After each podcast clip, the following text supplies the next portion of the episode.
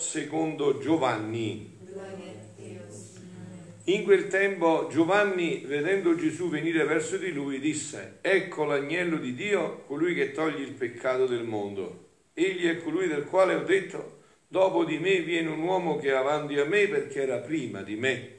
Io non lo conoscevo, ma sono venuto a battezzare nell'acqua perché gli fosse manifestato a Israele. Giovanni testimoniò dicendo, ho contemplato lo Spirito discendere come una colomba dal cielo e rimanere su di lui. Io non lo conoscevo, ma proprio colui che mi ha inviato a battezzare nell'acqua mi disse, colui sul quale vedrai discendere e rimanere lo Spirito è lui che battezza nello Spirito Santo. E io ho visto e ho testimoniato che questi è il figlio di Dio. Parola del Signore. Parola del Vangelo cancelli tutti i nostri peccati. Siano lodati Gesù e Maria. Per introdurmi nel mio argomento voglio fare una piccola premessa. Voi avete visto che Giovanni, stiamo parlando di San Giovanni Battista, chi scrive Giovanni l'Apostolo, a chi si riferisce a San Giovanni Battista. Giovanni Battista indica con certezza assoluta Gesù, ha la chiarezza assoluta, non ha ombra di dubbio. Giovanni non ha visto niente, non ha visto miracoli, non ha visto niente. Come mai, da dove gli viene questa sicurezza a Giovanni? La stessa sicurezza che veniva anche ad Anna e a Simeone. Anna e Simeone non hanno visto niente, hanno visto un bambino e hanno avuto la certezza che c'era Dio. Addirittura Simeone se n'è andato dicendo ora lascia Signore che il tuo servo se ne vada in pace perché ho visto la salvezza. Da dove gli veniva? Dalla preghiera e dalla penitenza. La preghiera e la penitenza gli aveva affinato la vista. Hanno visto quelli che gli altri non vedevano e che non hanno visto neanche dopo dei miracoli, molti. Perché hanno centrato la vita, vi ricordate di Anna, no? Morto il marito a sette anni, la morta aveva 83 anni, ha trascorso tutti gli anni nel Tempio e serviva Dio con preghiera e digiuno. E aveva affinato la vista. Vedeva quello che gli altri non vedevano. Così anche Giovanni Battista era nel deserto a pregare e a fare penitenza. Quando è arrivato il momento non ha sbagliato colpo. Ecco l'agnello di Dio. Eccolo qua. Questo è colui che salverà l'umanità, compreso me.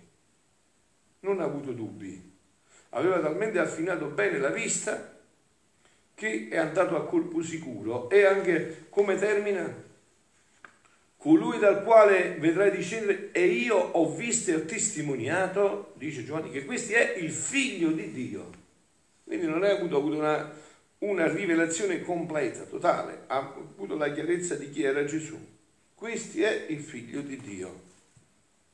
E eh, quindi prima l'aveva additato e ha detto ecco l'agnello di Dio e poi colui che toglie il peccato del mondo.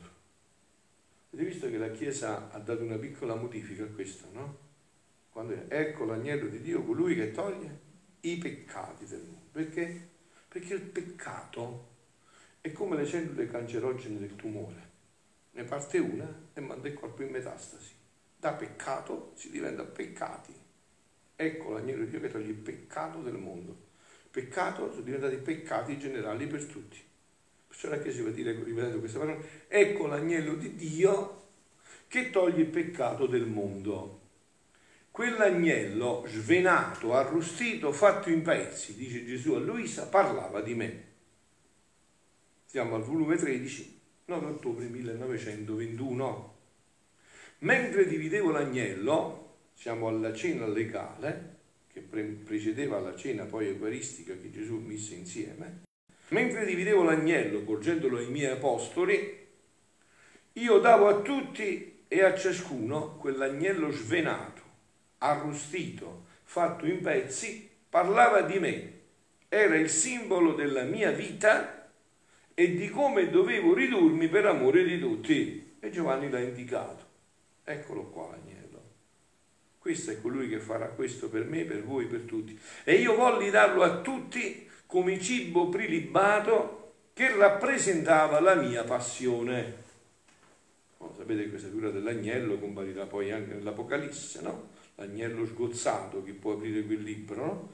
Ecco, a tutti come cibo prilibato che rappresentava la mia passione, perché tutto ciò che feci, dissi e soffrì, il mio amore lo convertiva in cibo dell'uomo. Capito? Tutto quello che è stato, è stato convertito in cibo per noi. E infatti noi mangiamo lui tra poco. Ma sai tu perché chiamai tutti e diedi l'agnello a tutti? Perché anch'io volevo il cibo da loro. Ogni cosa che facessero, volevo che fosse cibo per me. Volevo il cibo del loro, del loro amore, delle loro opere, delle parole, di tutto. E io dice Luisa, amor mio, e com'è possibile, come può essere che diventa cibo per voi il nostro operato? Com'è possibile questo? E Gesù, non è di solo pane che si può vivere, ma di ciò che la mia volontà dà virtù da poter far vivere. E se il pane alimenta l'uomo, perché io lo voglio, ci avete mai pensato a questo? Ma come mai noi mangiamo il pane e ci alimentiamo? Perché Gesù ha dato questo potere al pane. Se lui non avesse dato questa volontà al pane, tu mangi e non ti sazi, non ti toglie la fame, perché io lo voglio, che l'uomo sia alimentato. Ora, sentite bene, ciò che la creatura dispone con la sua volontà di formarmi del suo operato, quella forma prende. Se del suo operato vuole formarmi il cibo, mi forma il cibo. Se l'amore, l'amore. Riparazione, mi forma la riparazione. E se la sua volontà mi vuole offendere, del suo operato mi forma il coltello per ferirmi e forse anche per uccidermi. Quindi ha soggiunto la volontà dell'uomo è quello che più lo rassomiglia al suo creatore. Ma c'è bisogno che noi, cioè, dobbiamo cercare di fare quello che dobbiamo fare. Ma se noi ci abbiamo messo l'animo, la mente, il corpo, tutto veramente, e non siamo riusciti, quello ha fatto lo stesso davanti a Dio. Avete capito? È lo stesso fatto. Grazie a Dio, Dio vede in questa dimensione. Il gioco è nella volontà. Lo voglio veramente, desidero veramente fare quel bene. Ho preso tutte le precauzioni, tutti gli accorgimenti per farlo bene, quel bene, eh? ci deve essere prima tutto questo. Se c'è tutto questo e non ci riesco, quel bene è fatto lo stesso. Facile, è vero che è facile? Cioè il punto sta qua. Io lo desidero con tutto il cuore, la mia volontà lo vuole. Ho cercato umanamente di fare tutto ciò che era possibile per fare questo. Ho fatto tutto benissimo non avviene questo, in Dio è già avvenuto. La volontà dell'uomo è quello che più assomiglia al suo creatore. Nella volontà umana, sentite, ci ho messo parte della mia immensità e della mia potenza. E dandole il posto d'onore l'ho costituita regina di tutto l'uomo e depositrice suo, di tutto il suo operato. State attenti, il nostro operato non viene depositato nella memoria, la memoria dimentica, ma la volontà no, nella volontà resta. Anche se dimentica la memoria, dentro nella volontà resta. Perché avete sentito la volontà, ci ho messo parte della mia immensità e della mia potenza. Infatti cosa è successo ad Adamo quando ha peccato? Adamo quando ha peccato, Eva quando hanno peccato, hanno... Eh, hanno creduto, hanno voluto credere alla bugia di Satana e hanno disubbidito, non hanno voluto credere alla verità di Dio e non hanno ubbidito. Dio li aveva avvisati. Loro non hanno creduto alla verità di Dio, hanno creduto alla bugia di Satana. Ma perché hanno creduto? Perché hanno voluto fare di testa loro. Hanno voluto agire con la loro volontà indipendentemente dalla volontà di Dio. Ma questo cosa ha portato, questo agire con la propria volontà? e pensando di fare di testa propria. Che loro hanno pensato di svincolarsi da Dio e di agire autonomamente. Ma questo non è possibile, perché la volontà umana è una potenza spirituale, deve per forza vivere connessa, collegata, obbligatoriamente. Quindi essendosi sconnessa da Dio, pensando di agire autonomamente, si è connessa al diavolo, immediatamente. Perché non può vivere in sé. Ogni volta che noi diciamo anche oggi, faccio di testa mia, Citrulo, tu pensi di fare di testa tua, Ma c'è un altro a cui ti connetterai che non è Dio, perché hai rifiutato la sua testa, hai pensato di fare con la tua testa e hai fatto con la testa del diavolo, che è il suggeritore dei tuoi pensieri. Perché? Vi siete chiesti perché la vita consacrata, quella che noi abbiamo scelto, la vita consacrata, si potrebbe riassumere in un solo voto, eh? L'obbedienza, l'obbedienza, che là è tutto. L'obbediente è colui il quale dice non faccio con la testa mia, faccio con la testa di Dio che passa attraverso uomini che sono i miei superiori in quel momento. Quindi nella volontà umana ci ho messo parte della mia intensità e della mia potenza. E dandole il posto d'onore alla volontà umana, l'ho costituita regina di tutto l'uomo e depositrice di tutto il suo operato. Depositrice di tutto il suo operato. Perché? Perché questo? Depositrice di tutto il suo operato. Come le creature tengono le casse, sentite, che esempio chiarissimo, eh? Come le creature tengono le casse dove conservare le robe per tenerle custodite, vero? Così l'anima, la volontà è una potenza dell'anima insieme alla memoria e all'intelletto, così l'anima tiene la sua volontà per conservare e custodire tutto ciò che pensa, che dice e opera, neppure pensiero sperderà. Ciò che non può fare con l'occhio, la bocca, con le opere, lo può fare con la volontà. E davanti a Dio ha lo stesso valore. Vi ho detto, eh, voi siete d'accordo con me, non pensate che Dio si può pigliare fesso, no? Eh, no. Cioè, se quella volontà è vera, se quella volontà lo vuole veramente, e le mani, gli occhi, le cose non lo possono fare, è fatto lo stesso. Lo, lo può fare con la volontà in un istante può volere mille beni e mille mali. La volontà fa. La volontà fa volare il pensiero al cielo, nelle parti più lontane e fin negli abissi. Infatti l'uomo è volontà, voi sapete, no? Abbiamo detto anche altre volte, come si fa un peccato mortale? Ci vuole materia grave, ma che cosa ci vuole? Piena avvertenza e deliberato consenso. Cioè, per esempio, bestemmio lo so e lo faccio. Cioè c'è la mia volontà dentro, se no non, non, non, non ha valore. Niente ha valore davanti a Dio se non c'è questa volontà. Si può impedire che la creatura operi. Tu metti uno in carcere che vegga, ci metti una benda sugli occhi, che parli, ci metti una benda sulla bocca, ma non hai fatto niente. Quello è sempre liberissimo. Con la sua volontà può fare tutto il bene che vuole, chiuso in una stanza del carcere. Ecco perché i santi non si sono mai, tra virgolette, abbattuti, perché non sembra quello che puoi, non puoi, non vedi, non senti, stai chiuso là, ma con la tua volontà che vuoi in quel momento? Vuoi fare il bene, vuoi aiutare il prossimo, tu lo stai facendo. Ma tutto ciò che, vu- che fa e vuole forma un atto e lo lascia in deposito nel suo stesso volere. Si può impedire che la creatura veda primo che parli, ma tutto ciò che lo, lo, può fare nella volontà, e ma tutto ciò che fa e vuol fare forma un atto e lascia in deposito nel suo volere.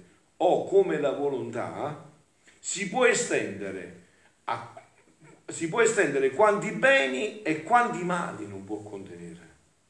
Tutto il gioco è là, nella volontà.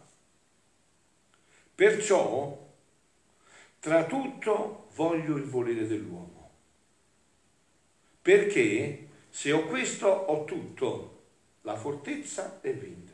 Perciò Satana ha attaccato questo, perché smorza questa fortezza, ha preso lui il centro dell'uomo, agisce lui su questa umana volontà. Non c'è più la volontà di Dio nel primo atto. Vi ho detto e vi ripeto, ogni volta che noi pensiamo di dire faccio con la testa mia, io ci penso io, questo è, il movimento perché Satana venga a dominarci nella vita. Questo è stato il primo movimento. Perciò tra tutto voglio il volere dell'uomo, perché se ho questo ho tutto, la fortezza è vinta. Ecco perché Gesù ha svelato in benezza questo dono a Luisa, perché tutto questo sta nella divina volontà. Non c'è possibilità, sta tutto qua, in questa vita della divina volontà. Quindi, dice Luisa, stavo pensando nell'atto in cui il mio dolce Gesù faceva l'ultima cena con i suoi discepoli, aveva detto prima, no? prima di questo passaggio che vi ho fatto. Così iniziava questo brano. Io l'ho voluto iniziare proprio dal momento in cui indica l'agnello, come dice Giovanni, ecco l'agnello di Dio. No? Ma il brano iniziava così. Stavo pensando nell'atto in cui il mio dolce Gesù faceva l'ultima cena con i suoi discepoli. E mio amabile Gesù nel mio interno mi ha detto, figlia mia, mentre cenavo con i miei discepoli, State bene attenti a questo fatto. Non erano loro soli che avevo intorno, eh? ma tutta l'umana famiglia. C'ero io, c'eri tu, c'eravamo tutti, non mancava nessuno. Perché vedete anche qua c'è un passaggio molto delicato, molto importante. Dio, bisogna andare a vedere bene in Genesi, adesso ve lo accenno solamente, Dio ha creato prima lo spirito. Nello spirito eravamo tutti presenti in Dio. Poi ci ha formato il corpo, ma prima nello spirito. E in Dio non c'è tempo. Quindi in quel momento c'era tutta la famiglia umana, ma tutta l'umana famiglia, le anime una per una le avevo a me vicino. Le conobbi tutte, capito? Tutte. Le chiamai per nome chiamai anche te e ti diedi, dice a Luisa, il posto di onore tra me e Giovanni e ti costituì piccola segretaria del mio volere. Tutto questo che ho detto e concludo è però, trova il punto focale proprio in questa prima lettura che abbiamo proclamato, che è la prima lettera di San Giovanni Apostolo. Voi sapete che Giovanni ha fatto un'esperienza particolarissima, quella di porre la testa sul cuore di Gesù. Quindi ha sentito un'intensità di amore che lo ha catapultato, lo ha trascinato per tutta la vita in questa esperienza. Cioè Giovanni ha fatto un'esperienza profondissima dell'amore di Dio, no? Detto tanto che Giovanni nelle sue lettere come definisce Dio è amore. Dio è amore perché abbiamo detto l'amore, chi è l'amore? È il primo figlio il figlio il primo figlio della divina volontà. Queste due cose non possono distinguersi. Amore e divina volontà vanno sempre insieme. È come il fuoco, tu accendi il fuoco, prima viene la luce, poi viene il calore. Ma poi puoi distinguere più la luce dal calore? Puoi disgiungere, non distinguere, disgiungere la luce dal calore? No. Così è. Prima c'è la volontà di Dio immediatamente questa volontà si esprime con amore, è amore. Perciò Giovanni ha detto Dio è amore. E dicevo, la pienezza l'abbiamo in Giovanni, in questa lettera proprio. Sentitemi, carissimi, noi fin d'ora siamo figli di Dio, ma ciò che saremo non è stato ancora rivelato. Sappiamo però che quando Egli si sarà manifestato, sta parlando di Gesù, perché tutto è in Gesù, tutto è solo in Lui, che noi saremo. Perché dice noi saremo figli di Dio, ma ciò che saremo non è stato rivelato ancora? Perché noi saremo, chi saremo? Gesù. Noi saremo Gesù. Noi siamo rinati in Gesù, perciò Gesù dice io sono la via, la verità e la vita. Senza di me non si può fare nulla. E fuori da me non c'è salvezza. Noi saremo Gesù. Questo è il progetto di Dio. Tutto tornare all'origine. Bisogna andare a vedere sempre l'origine. Infatti in Giovanni si trova ripetuta continuamente una parola. Qual è? Enarche, Bereshit. In principio, tutto là. In principio. Com'era il fatto al principio? E là deve ritornare. In principio deve ritornare. Non c'è via d'uscita. Tutto là deve ritornare. In principio. Quindi dice... Eh, Ciò che saremo è stato ancora rivelato. Sentite, che sprazzo di luce infinita dà su questo punto uno scritto, un P che ce ne sono tanti, io ne ho scelto solo uno perché non ho me lì, insomma, non è che posso dire. Uno, uno sprazzo nel volume di Luisa, il volume 14 luglio 10 1922. Conosceranno che significa vivere nel mio volere, vivere a somiglianza del suo creatore. Vedete? L'immagine c'è stata messa dentro, la somiglianza stava nell'agire Adamo ha interrotto questa somiglianza col peccato. e si è dissomigliato, è andato ad assomigliarsi a colui con cui si è connesso dopo del peccato. Ma Gesù è venuto a ripristinare questa somiglianza, a rinnestare di nuovo nell'uomo questa somiglianza, a riportarlo di nuovo, a riprendere quel progetto che Adamo ha interrotto col peccato. Questo vi ho detto già, però è avvenuto, il momento preciso in cui è avvenuto questo è stato col concepimento di Maria, della mamma nostra. Gesù entra in questo, nel concepimento di Maria, in quel concepimento, no? Ha permesso a Dio di farsi uomo e quindi facendosi uomo ci ha potuto ritornare il battesimo e rifare questo innesto nell'umanità. Ma il punto sarà, il punto è in Maria, lei è il capolavoro. Vi ho detto anche quello che sentite, eh? Questo qua, bisogna andare a riportare tutto nella vita della Madonna, così si capisce qual è la sua vita, cosa è stata la sua vita sulla terra. Ma veniamo al punto finale. Conosceranno che significa vivere nel mio volere. Vivere a somiglianza del suo creatore. Cioè Adamo doveva sempre più, era già stato creato in un luogo altissimo, in, una, in, una, in un modo bellissimo, doveva sempre più somigliare al suo creatore, no? Tu più fai gli atti come tuo papà e più cosa dici? Madonna, ma quella sta là qua al padre, gli somiglia sempre di più. Adamo ha interrotto questo procedimento, ma è stato ripreso col concepimento di Maria, con l'incarnazione di Gesù è stato ripreso questo progetto. Quindi conosceranno che significa vivere nel mio volere, vivere a somiglianza del loro creatore. Sentite cosa dice qua eh, Gesù questo, in questo brano del volume 14. Figlia mia, elevati, elevati di più ma tanto da giungere nel seno della divinità. La tua vita sarà tra le divine persone. Cioè gli dice tu devi venire a vivere ad intra della Santissima Trinità, dentro la Santissima Trinità. Ecco che saremo. Saremo questo, andremo a vivere dentro la Santissima Trinità. E perché possiamo entrare nella Santissima Trinità? Perché? Perché siamo diventati un altro Gesù. E come siamo diventati un altro Gesù? Perché ci ha partorito Maria. Quindi Maria partorisce solo Gesù, non partorisce altri. Quindi partorendo un nuovo Gesù noi abbiamo la possibilità di ritornare dentro il seno della Santissima Trinità, a rivivere là dentro. Perché abbiamo una sola volontà.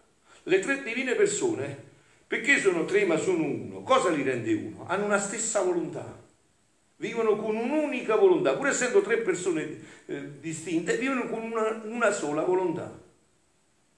Questa volontà che noi abbiamo riconnesso attraverso Gesù ci permette di entrare nel seno della Santissima Trinità. Nel seno della divinità la tua vita sarà tra le divine persone. Vedi, per farti giungere a questo, sta parlando a Luisa, sta parlando a me e a te, ho formato la mia vita in te. Formato la vita della divina volontà di nuovo in me. Ho racchiuso il mio volere eterno in ciò che tu fai e vi scorri in modo meraviglioso e sorprendente il mio volere e agente in te in continuo atto immediato. Questa è la vita di Adamo, questa vita divina che vive continuamente nella vita di Adamo. Ora, dopo aver formato la mia vita in te, no, questo tempo abbiamo ripetuto tante volte, andate a ripetere la liturgia, che tutto questo che sta dicendo sta tutto scritto nella liturgia, eh, la, eh, di darci la tua divina, rimettici sempre, continuamente. Ora, dopo aver formato la mia vita in te, col mio volere agente in te, nei tuoi atti, il tuo volere è rimasto assorbito, trasfuso, in modo che il mio volere ha una vita sulla terra. Ora, dice a Luisa, è necessario che tu ti elevi e porti con te la mia vita, il mio volere, affinché il mio volere della terra e quello del cielo si fondano insieme. E tu faccia vita per qualche tempo nel seno della divinità, dove il tuo volere sarà agente nel mio, per poterla allargare quanta creatura può essere capace. Onde dopo scenderai di nuovo sulla terra, portando la potenza e i prodigi del mio volere, per cui le creature saranno scosse apriranno gli occhi e molti conosceranno che significa vivere nel mio volere. Giovanni è profeta.